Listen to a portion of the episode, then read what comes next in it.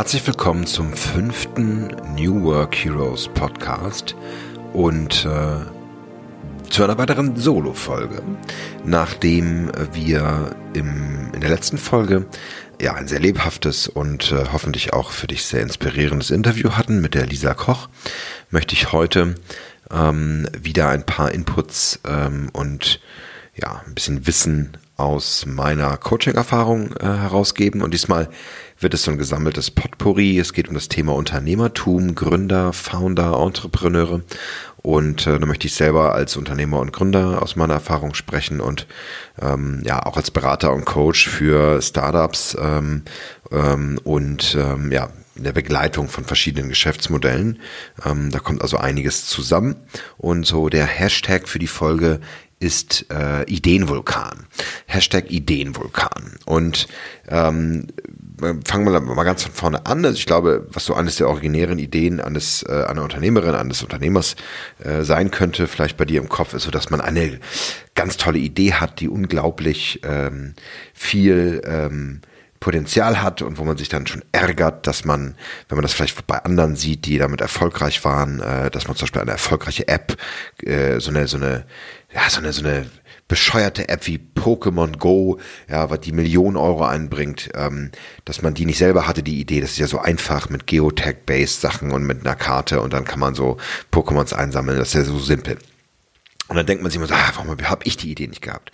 Und tatsächlich ist das schon so der erste große Fehler ähm, von Amateurgründern. Sie meinen, man muss nur die richtige Idee haben, um erfolgreich zu sein.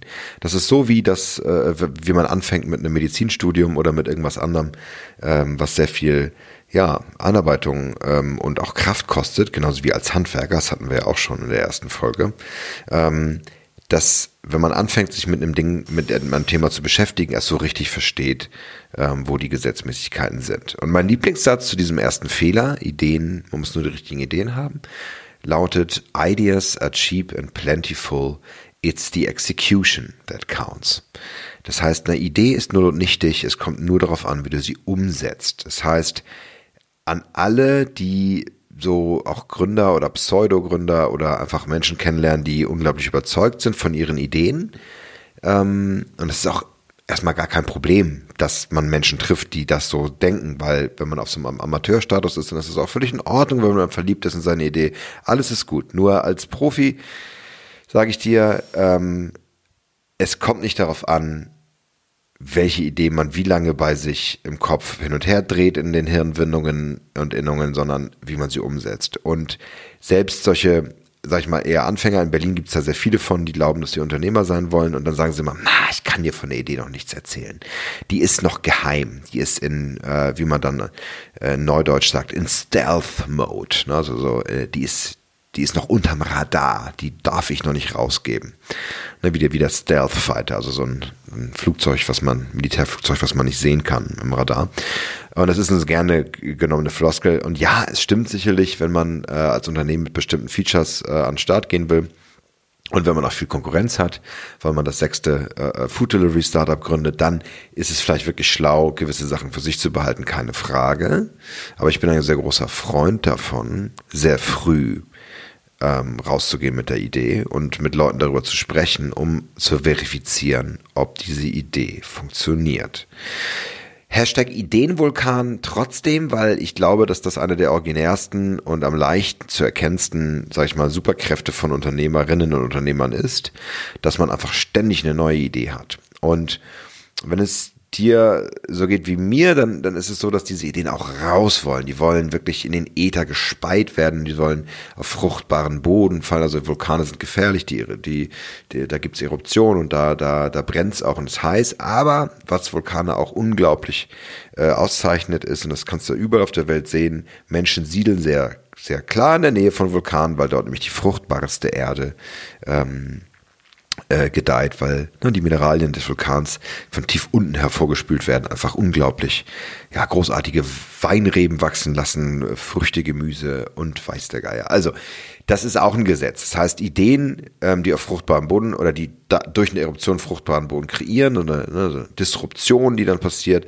sorgen auch dafür, dass Dinge neu entstehen. Und da bin ich, glaube ich, ein ganz großer Fan von. Und um auf diesen Satz, der übrigens von Jason Fried stammt, auch ein ganz toller Unternehmer äh, von Basecamp, so, so ein Online- äh, äh, äh, Projektmanagement-Tool. Ideas are cheap and plentiful, it's the execution that counts. Jetzt kommen wir zum nächsten Schritt. Wie executed man? Wie kann man denn umsetzen?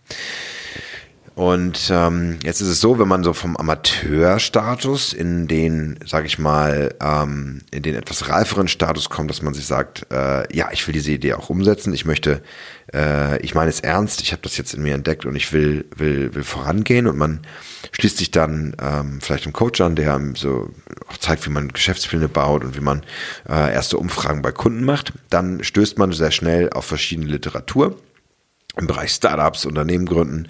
Und hierzulande gibt es dann so ähm, Literatur, äh, Kopfschläg Kapital ähm, oder ähm, auch, äh, was ich sehr sehr schön finde, ist ähm, sind die Bücher Solopreneur, äh, Smart Business Concepts von ähm, meinen sehr guten Freunden Brigitte und Ehrenfried Konter-Gromberg.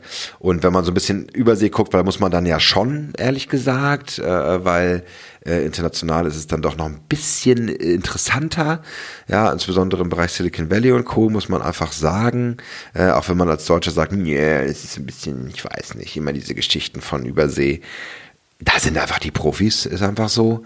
Ähm, die haben auch eine ganz andere Struktur und eine ganz andere, also eine ganz andere Infrastruktur an Investoren und einfach an Möglichkeiten und Erfahrungen. Also wer an so laufendem Band äh, äh, wirklich disruptive Startups äh, entwickelt, die von Dropbox über Airbnb, über Instagram, über Facebook, über äh, WhatsApp, über allem, was eigentlich das Internet gerade beherrscht, äh, hervorgebracht hat, dann ist da irgendwas dran. Und tatsächlich, es ist was dran und es gibt so ein, so ein, so ein Urvater der Lean Startup Theorie, also diese Idee, wie man ein Startup so lean, so schlank auf den Markt bringt, dass es gut funktioniert. Und äh, zwar ist das ist der Autor des, des Buchs Lean Startup Eric Ries, aber der Ziehvater von ihm äh, ist Steve Blank. Äh, Steve Blank hat tatsächlich ähm, lange ähm, im Silicon Valley mit verschiedensten Gründern gearbeitet, also als, als, als es Facebook noch gar nicht gab und hat äh, diese Methoden entwickelt. Und er hat ein ganz interessantes Modell, was ich dir kurz mündlich in diesem Podcast vorstellen möchte. Das ist das, ist der Customer Development Cycle. Und das finde ich schon mal sehr, sehr schön, ähm, dass das mit dem wichtigsten Wort überhaupt anfängt, wenn es um Geschäftsideen geht, nämlich mit dem Kunden. Es geht also darum, dass man seine Kunden entwickelt und das in einem Kreislauf, dann, was dann so gut funktioniert, dass man eine Geschäftsidee entwickelt, die auch exekutiert werden kann, die umgesetzt werden kann. Wir erinnern uns an den einleitenden Satz. Ideas are cheap and plentiful. It's the execution that counts. Ja, wir müssen umsetzen.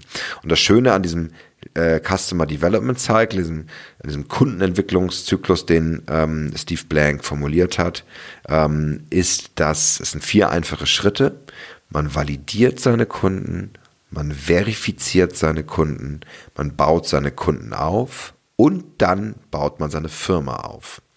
Und das ist ganz spannend, weil ähm, diese ersten drei Schritte, Kunde validieren, verifizieren und Kunden aufbauen, ist etwas, was Solopreneure, Freelancer sehr gut machen können. Also ich kann als Einzelselbst äh, als Solo-Selbstständiger, als Einzelunternehmerin, kann ich mir diese drei Schritte sehr gut zu eigen machen. Und ja, ich kann mir auch eine Company dann aufbauen, ne, kann Verlag gründen, Coaching-Angebote rausgeben, wie ich das zum Beispiel mache als Solopreneur. Nur der nächste Schritt als Startup-Founderin, als Startup-Founder ist dann, dass ich eine Company aufbaue mit Mitarbeitern, mit äh, Entwicklerinnen, mit, ähm, mit, mit, mit HR, mit Marketing, also richtig eine, eine, ein Unternehmen aufbaue. Und diese, das funktioniert also in beide Richtungen. Und es ist sehr kraftvoll, darüber nachzudenken, dass der erste Schritt, und das ist so wichtig, darüber nachzudenken, ähm, darin passiert, dass es eine ständige Pivotierungsschleife ergibt. Das heißt, ich validiere meine Kunden und ich verifiziere meine Kunden. Das heißt, ich stelle Hypothesen auf, welche, welches meine Kunden sein könnten für meine Geschäftsidee und dann verifiziere ich das. Und das verifiziere ich nicht, indem ich diese Idee für mich behalte oder äh, beim Stammtisch abends oder mit meinen Freunden beim Bier äh, davon erzähle, wie genial meine Idee ist, sondern ich verifiziere diese Idee, indem ich rausgehe. Eines der wichtigsten Sätze, die Steve Blank geprägt hat, auch in der Lean Startup Szene, ist get yourself outside of the building. Also geh raus äh, aus deinem Büro äh, und, und, und, und rede mit den Kunden. Und tatsächlich ist das ein Schritte gibt es eine sehr schöne Geschichte von den Gründern von Airbnb, kennen alle den großen, äh, äh, die große Plattform, wo man, ähm, wo man sich einmieten kann in, in, in äh, fremde Leute Apartments oder selber vermieten kann. Ähm, oder auch nicht, ist ja auch vielerorts verboten hier in Deutschland. Ähm, oder oder Sanktionen gestellt. Ähm, und dieses Startup hat äh, schon mehrere Jahre äh, war es am, am, äh, am Start übrigens sehr spannend, äh, als sie angefangen haben. Das war, uns wenn wir in der Zeit angefangen, äh, ich glaube in Boston haben sie gestartet äh, und Boston ist dafür bekannt, wenn Messen stattfinden, dass es extrem schwer ist, ähm, dort äh, Hotels zu finden und Co. Und haben sie einfach ihr eigenes Apartment vermietet und äh, man sagt dann, ne, äh, dass das Airbnb wäre halt so wie ein B&B, also Bread and Breakfast, also eine, eine, Herberge. Und wenn man eine Air hat, hat man eine Luftmatratze, da kann man darauf schlafen. Und das ist halt genau das, so jemanden eine Unterkunft bieten. Da haben sie halt da angefangen und gesagt, ja, das ist eine disruptive Idee, da müssen wir starten. Und dann haben die zwei Jahre an, der, an, der, an dem Produkt rumgeschraubt und haben leider nicht, nicht abgehoben und haben sie zwischendurch äh, und das ist wirklich eine wahre Geschichte, das kann man sogar auf der Seite von Airbnb sehen, da haben sie Cerealien verkauft, also Müsli. Und die haben diese Obama O's, haben sie die genannt. Ja, also die, äh, äh, ne, wie, wie Obama das O, so, also so wie Fruit Loops und so runde äh, Cerealien haben sie verkauft, um irgendwie über die Runden zu kommen und äh, haben ewig gebraucht, mit ihrem Algorithmus und mit ihrer Plattform irgendwie erfolgreich zu sein. Und dann meinte ähm, ein, ähm, ein Startup-Coach, ja, habt ihr denn schon mit euren Kunden geredet? Wo sind denn eure Kunden? Und dann haben sie gesagt, ja, die meisten sind in New York. Ja, und was macht er hier in Boston? Und dann haben sie gesagt, ja, stimmt. Ach Mensch. Und dann hat er gesagt, jetzt geht hin und redet mit euren Kunden. Und dann so, ne, literally, äh, an der Tür klingeln und mit den Kunden reden. Und dann haben sie mit ihren wichtigsten Kunden gesprochen in New York, sind hingefahren, haben geredet und haben gefragt, ja, erzähl doch mal, warum vermietest du denn auf Airbnb? Und was ist denn wichtig für dich? Und was sind deine Ängste? Und was hast du schon erlebt? Und da sind die beiden Gründer wirklich hin und haben sich mit den Kunden unterhalten und haben eine Liste gebaut. Ja, und die waren schon seit Jahren am Start. Die haben auch schon, die haben Millionen von Funding bekommen, also Summen, die hier ja schon an den Börsengang glauben lassen äh, in, Deutsch, in Deutschland. Das, ist, das kriegt man da sozusagen als Taschengeld zum Ausprobieren in den Staaten. Und dann haben sie festgestellt, wir haben uns nicht darum gekümmert, dass das lecker aussieht. Die Apartments waren einfach mit dem Handy und damals waren die Handys ja noch wirklich nicht so doll in der Fotoqualität, sahen einfach scheiße aus, auf Deutsch gesagt. Und die Leute haben es nicht gebucht. Und da waren das coole Apartments in, äh, in New York und es war echt, war echt nice. Und dann haben sie professionelle Fotografen engagiert und die fotografieren lassen. Und dann tatsächlich ist es abgehoben, dann hat Airbnb wirklich äh, auch einen, äh, dann, dann haben ne, dann haben Early Adopter das Ganze mitgenommen und dann das Ganze auch in die, in die, in die Late Adopter hingezogen und dann wurde die, die Plattform auch weltweit ein Erfolg. Und äh, mittlerweile ja auch wirklich ein ganz großes Startup mit, mit viel, viel Umsatz und mit viel, viel, äh, ich mache ja Lobbyarbeit dann schon auf, unter, äh, auf, auf äh, Regierungsseite und so weiter. Ich glaube, eine, eine Story war bei der letzten WM in Brasilien, da haben sie, haben sie in ganz Manaus plötzlich dafür gesorgt, dass äh, Menschen unter untergekommen sind. Das wäre sonst nicht möglich gewesen, weil der Andrang so groß war. Also da haben sie unglaublich tolle Projekte auch gemacht. Kann, können die Stunden erzählen von auch den, den, Ex, den Experimenten, die Airbnb gemacht hat, um ihre, ihr Produkterlebnis ähm, äh, äh, zu verifizieren. Da gibt es tolle Beispiele. Aber wo ich hinaus will, und ich komme wieder zum Customer Development Cycle von Steve Blank, Customer Validierung und Customer Verifizierung. Ich Sie haben mit ihren Kunden gesprochen und wirklich gefragt, was sind denn deine Probleme? Ja, ich traue den Leuten nicht oder ich weiß nicht, ich müsste eine Versicherung haben und ne, auch den Kunden gefragt, ich buche nicht, weil es sieht nicht gut aus. Ne? Ich, ich, äh, ich kann mir nichts darunter vorstellen. Die Fotos sind also wichtig. Und wenn du Airbnb nutzt, weißt du, Fotos ganz wichtig. Fotos, die schlecht aussehen, denkst du eher so, hm, der hat wohl keine Ahnung gehabt. Dann kann man da vielleicht nach einem Schnäppchen suchen, dann denkst du, okay, ist mir egal, ich bleibe nur ein paar Tage, ich nehme das, aber man nimmt eigentlich immer eher die, die gut aussehen, ne? weil das einfach wichtig ist. Und das ist dann eine Verifizierung des, des, des Kundennutzen ähm, und äh, auch des Needs. Und wenn ich das, und wie ich sage, ich pivotiert, also man sagt ja so ein Pivot, man macht ein, äh, eine Änderung im Geschäftsmodell. Das heißt, man, ne, man, man spannt nicht nur den Ideenmuskel an, den Ideenvulkan, sondern man man, man er, er entwickelt die Idee weiter. Wenn die Idee jetzt ge geheißen hätte, Kunden wollen aber dass sie die Türschilder genau erkennen können, dann hätte man jetzt noch auf Airbnb überall Türschilder äh, virtuelle angebracht, ja, oder dass man will hören, wie die Türklingel klingelt, dann hätte man noch die Klingel eingebaut als Audiofile, ja. Also mal ein paar absurde Beispiele, einfach um da mal schnell weiterzukommen. Das bedeutet Pivotierung. Das heißt, ich gehe nach dem, nach dem wirklichen, äh, nach dem, nach dem Kundenwünschen meiner Kunden und versuche mein Produkt so umzubauen. Und das ist auch etwas, wo die meisten Unternehmerinnen und Unternehmer schon scheitern, weil sie einfach nicht bereit sind, ihre Idee, ihre kostbare Idee, die nur sie haben konnten und die ihnen so viel bedeutet, die sie schon so lange mit sich herumtragen und jetzt endlich umsetzen wollen. Also ich, macht das so ein bisschen, es ist halt tragisch. Man hat ständig so eine Idee und dann geht man raus an den Markt und merkt, der Markt, der interessiert sich gar nicht dafür. Und ich bin da sehr brutal, weil es leider einfach sehr wahr ist und einfach auch die, ist einfach die Wahrheit. Wenn der Markt sich für deine Idee nicht interessiert, dann ist es, dann kannst du noch so sehr überzeugt sagen von deiner Idee. Dann muss man auch leider sagen, dann stehst du deiner Idee und dem Erfolg im Weg, weil äh, wenn du nicht wärst, dann würdest du sie nämlich umentwickeln, weiterentwickeln und dann würdest du den Kontakt zum Markt finden. Aber leider ist dir das ja so wichtig, das, was du dir so lange ausgedacht hast und deswegen funktioniert's nicht. Ja, also da bin ich dann äh, leider mal ähm, etwas sehr brutal in, in dieser Podcast-Folge, aber Unternehmertum ist ein, äh, ein Weg, auf den man sich macht, der nur dann und ausschließlich dann funktioniert, wenn ich meine richtigen Kunden gefunden habe. Jetzt kann man natürlich sagen, okay, man ist früh genug an einem bestimmten Bereich angekommen und man hat einen bestimmten Service aufgebaut und da ordentlich Geld reingesteckt und dann glauben mal Investoren auch, weil man ist zur richtigen Zeit am richtigen Ort, man bedient die richtigen Buzzwörter, man kann irgendwas von Algorithmen erzählen und Entwicklern, die man eingestellt hat und es ist toll. Dann kann man so einen Hype erzeugen, das gab es, gibt es auch, also in Berlin gibt es ein Unternehmen, was Umzüge organisiert, ähm, ich nenne jetzt nicht den Namen, die äh, in der ersten Phase sind mittlerweile sehr erfolgreich, weil sie, weil sie wieder viele Millionen eingesammelt haben, machen auch, auch Werbung mit einem, mit einem muskulösen äh, Hollywood-Star. Aber in der, in der Anfangsphase haben die unglaublich viel Geld verbrannt, weil sie davon geredet haben, einen Algorithmus zu entwickeln, der herausfindet, welche Menschen wo Umzüge machen wollen äh, oder das berechnen können und dadurch dann äh, unglaublich schnell Umzugsunternehmen äh, vermittelt. Und das ist ideal gehabt haben, haben sie genau nichts, äh, haben unglaublich viele Vertriebler eingestellt und eine Telefonhotline und haben einfach nur äh, vielen Menschen, die auf die Plattform kamen, Umzugsunternehmen vermittelt, manchmal auch zwei oder drei, dann tauchten da plötzlich drei äh, Umzugswagen auf und es war eine Katastrophe. Ähm, und das ist natürlich geht auch. Man kann mit ganz viel Geld den Markt totschmeißen. Das ist dann leider oft eine Strategie, die ich viel beobachte in so einer übersättigten Startup-Welt.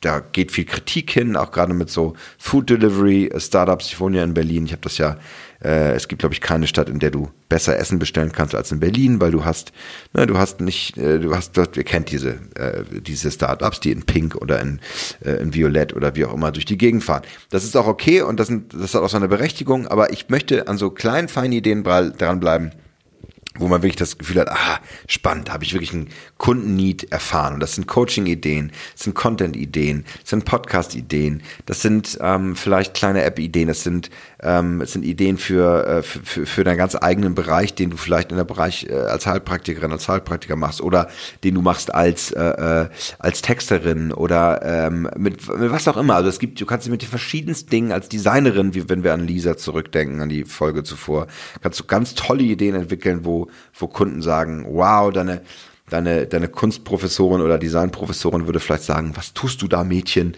Äh, bleib doch bei der, bei dem, bei der Gestaltung, die du gelernt hast. Aber am Ende muss man dann auch sagen, nee, tue ich eben nicht. Ich habe gesehen, was ich will, was meine Kunden wollen. Und das habe ich verifiziert und dann kann ich den dritten Schritt gehen und dann baue ich mir meine Kunden systematisch auf. Ich weiß, ich habe einen Need gefunden, wo Kunden sagen, kaufe ich, gebe ich Geld für aus, baue ich auf und dann kann ich sogar noch eine Company drauf aufbauen. Ja? Und das ist halt, das sind alle vier Schritte dieses Customer Development Cycles von Steve Blagg an der Stelle. Ich kann, ich, ich finde heraus, was ist mein Kunden-Need, ich verifiziere diesen Kunden-Need. Das ist dann diese Schleife, wo ich pivotiere, wo ich auch viel Geschäfts, wo ich viel anpasse, wo ich viel, wo ich flexibel, fluide bleibe mit meinen Ideen dann habe ich es gefunden, dann baue ich das auf, dann habe ich Kunden, die mich weiterempfehlen, die sagen, jawohl, guter Service will ich haben und dann baue ich meine, dann baue ich meine Company auf. Ja? Und das ist ein Genau so funktioniert es als Gründerin, als Gründer auf dem Markt unterwegs zu sein. Da gibt es viele, viele Werkzeuge und viele, viele Bücher, die dir unterschiedlichste Erfolgsgrade versprechen. Natürlich verspreche ich als Coach dir auch äh, gewisse Erfolgsgrade durch meine Erfahrung. Ich habe auch ein Gründercoaching im Angebot, ähm, wo ich mit reingehe. Das äh, soll an dieser Stelle natürlich auch gesagt sein.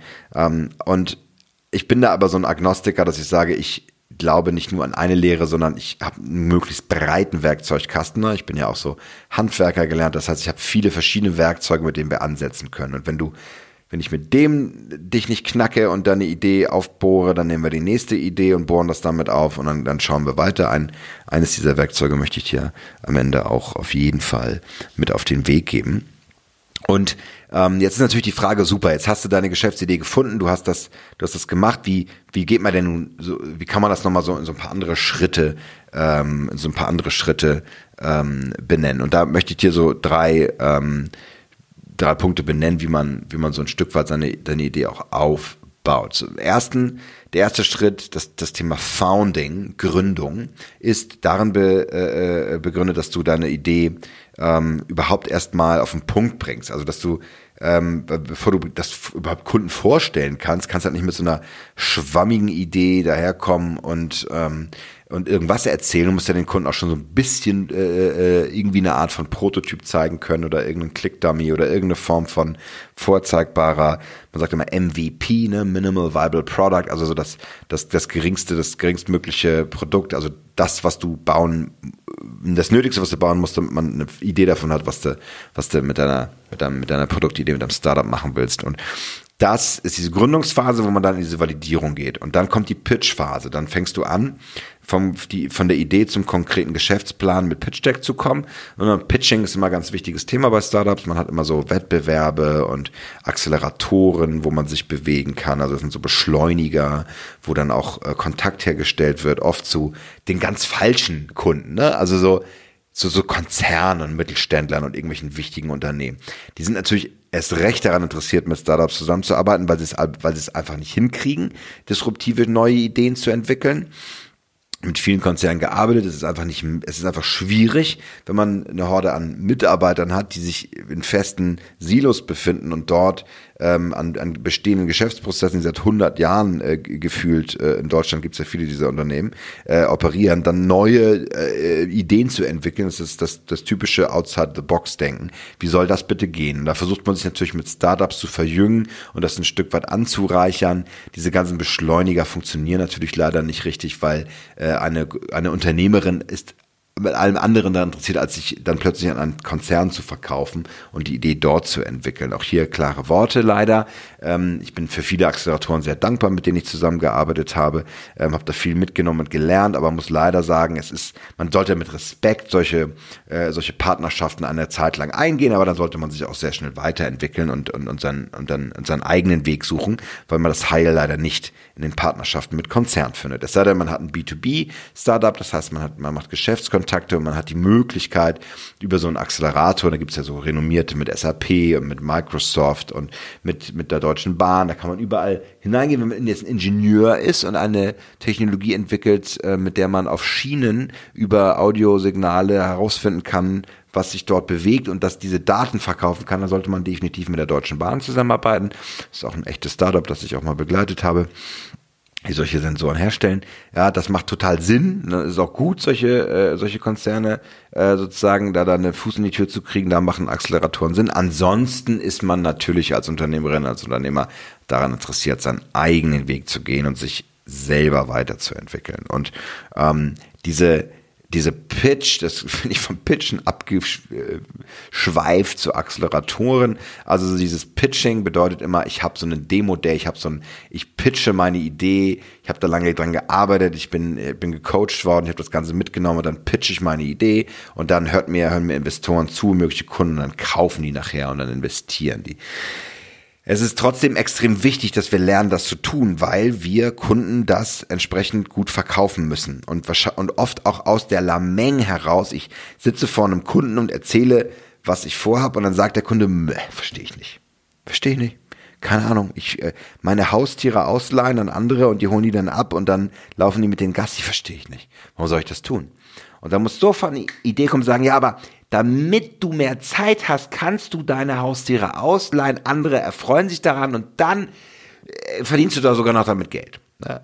Irgendeine abstruse Idee gerade entwickelt. Also, ähm, so diese, äh, äh, äh diese Fähigkeit halt schnell Ideen verständlich zu machen, ist unglaublich wesentlich, weil du das auch natürlich brauchst für deine Webseite, du brauchst sowas für deinen, wenn du, wenn du Präsentation verschickst, wenn du im B2B-Bereich arbeitest, du musst deine Idee sauber formulieren können und nicht nur, damit es lecker klingt, damit Kunden kaufen, damit du eine gute Landingpage baust, damit du eine Conversion Rate hast, also Sachen umsetzt, sondern damit du lernst zu formulieren und Ideen auch und vor allen Dingen auch ein Wording, eine, ein Naming, eine, eine Form von wirklich Wort und Schrift in deiner Geschäftsidee zu adaptieren und das, um das zu lernen. Da kann man sich Experten holen, man kann mit Textern zusammenarbeiten, absolut. Aber als Gründerin und Gründer ist das eine Grundkenntnis, deine Idee entsprechend auf den Punkt bringen zu können. Ein Pitch-Satz. Mein Lieblingswerkzeug ist dabei der 15-Worte-Satz. Wenn du in 15 Worten deine Geschäftsidee beschreiben kannst und auch noch verständlich, ja, verständlich heißt, ja, heißt, deine Mutter versteht, was du damit sagen willst, dann bist du an einem Punkt, da gibt es ein schönes Zitat von Albert Einstein, dem ja alle möglichen Zitate zugesprochen werden. Und das finde ich richtig schön. Wenn du es nicht einfach ausdrücken kannst, dann verstehst du es noch nicht gut genug.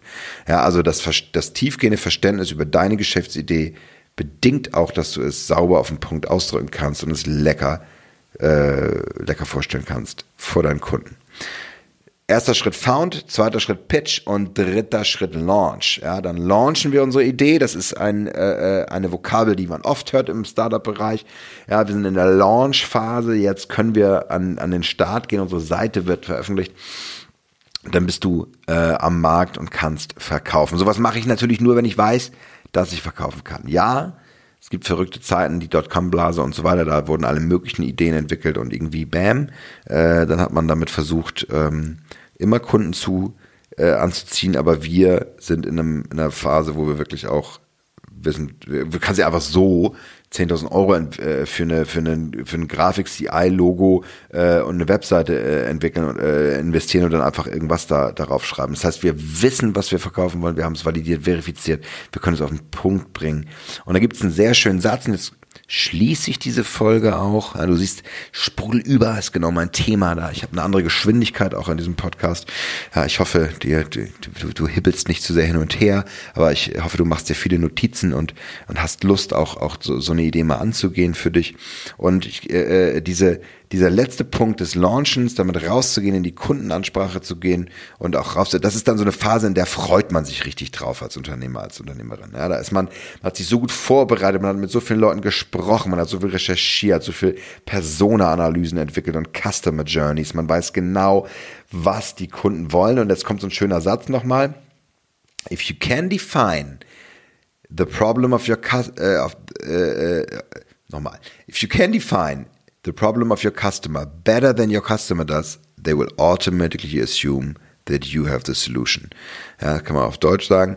Ähm, ich höre zu viele englische Podcasts. Also dieses, wenn du dieses Problem der Kunden besser verstehst als sie selbst, dann werden sie automatisch annehmen, du hast die Lösung. Und das ist ein sehr, sehr schöner Satz, weil der bedeutet nämlich, ich bin hineingekrochen, ja, in die, in den Kopf meiner Kundinnen und Kunden und ich weiß, was sie wollen und ich kann es so betiteln und so bezeichnen, dass sie es kaufen wollen. Das gehört auch zur Launchphase dazu.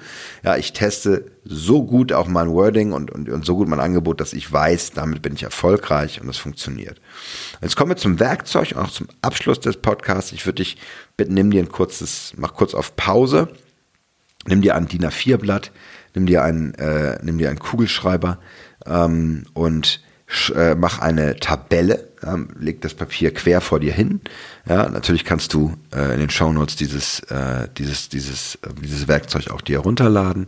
Ähm, aber mach dir eine, eine Tabelle auf mit vier Spalten und du schreibst in die Spalte rein P, L, A und N. Ja, du machst dir einen Plan. Und der Plan, der wird dich dahin führen, deine Idee zu verifizieren, zu validieren und auf den nächsten Schritt zu gehen, deine Kunden aufzubauen. Du möchtest nämlich, das ist natürlich ein, ähm, na, wie heißt denn das noch? So eine Abkürzung. Da gibt es so einen geilen lateinischen Namen. Komm, meine Podcasts sind immer live. Ich mache nicht auf Pause. Ein Akronym, ne? Ja, ein Akronym.